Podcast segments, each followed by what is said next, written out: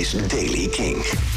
Allereerste waarschuwing, code oranje vanuit het KNMI voor de provincies Noord-Holland, Utrecht, Flevoland, Gelderland, Overijssel, Friesland en Drenthe vanwege verraderlijke gladheid door ijzel. Uh, later vanochtend lichte regen en motregen. Blijft glad in sommige provincies. In het noorden blijft het droog. Vanmiddag overal droog, af en toe wat zon. Temperaturen rond het vriespunt in Groningen en 6 graden in het zuiden van Limburg. Nieuws over Chris Cornell, Sophie en Coachella. Dit is de Daily King van maandag 1 februari. Vorige maand kwam er een surprise release uit van de overleden zanger Chris Cornell. No One Sings Like You Do. En uh, No One Sings Like You Anymore was het officieel trouwens. Met allemaal covers, gezongen door de overleden zanger. Vicky Cornels weduwe heeft bekendgemaakt dat er genoeg materiaal is voor een vervolg. En dat komt ook. Er komt een volume 2, zo heeft ze aangekondigd. Zaterdagochtend kwam het tragische nieuws dat de muziekproducer Sophie was overleden. Uh, zelf ook artiest, maar vooral bekend als producer. Uh, bij een tragisch ongeval thuis in haar appartement in uh, Athene, Griekenland.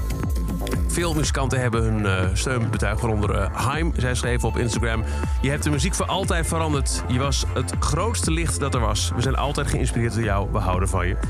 Ook Flying Lotus postte online. Uh, rest in peace, Sophie. Ongetwijfeld waren enkele van de meest interessante geluiden die ik ooit heb gehoord van haar afkomstig.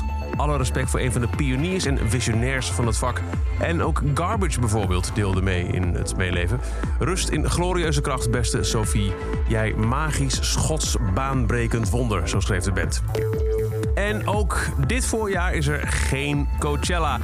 Derde keer op rij dat het festival moet verplaatsen. Vorig jaar april ging niet door, toen werd het verplaatst naar um, later dit jaar, oktober. Ging ook niet door. En toen was het oké jongens, we gaan wel naar onze gewone editie van 2021. Maar ook dat zit er niet in, want het coronavirus blijft maar doorgaan. Wanneer Coachella dan wel plaatsvindt... Rolling Stone Magazine uh, zei afgelopen oktober al dat het misschien in het najaar van dit jaar nog een optie is. Maar het zou ook best kunnen zijn dat we alsnog moeten wachten tot voorjaar 2022 voor er weer een editie komt van Coachella.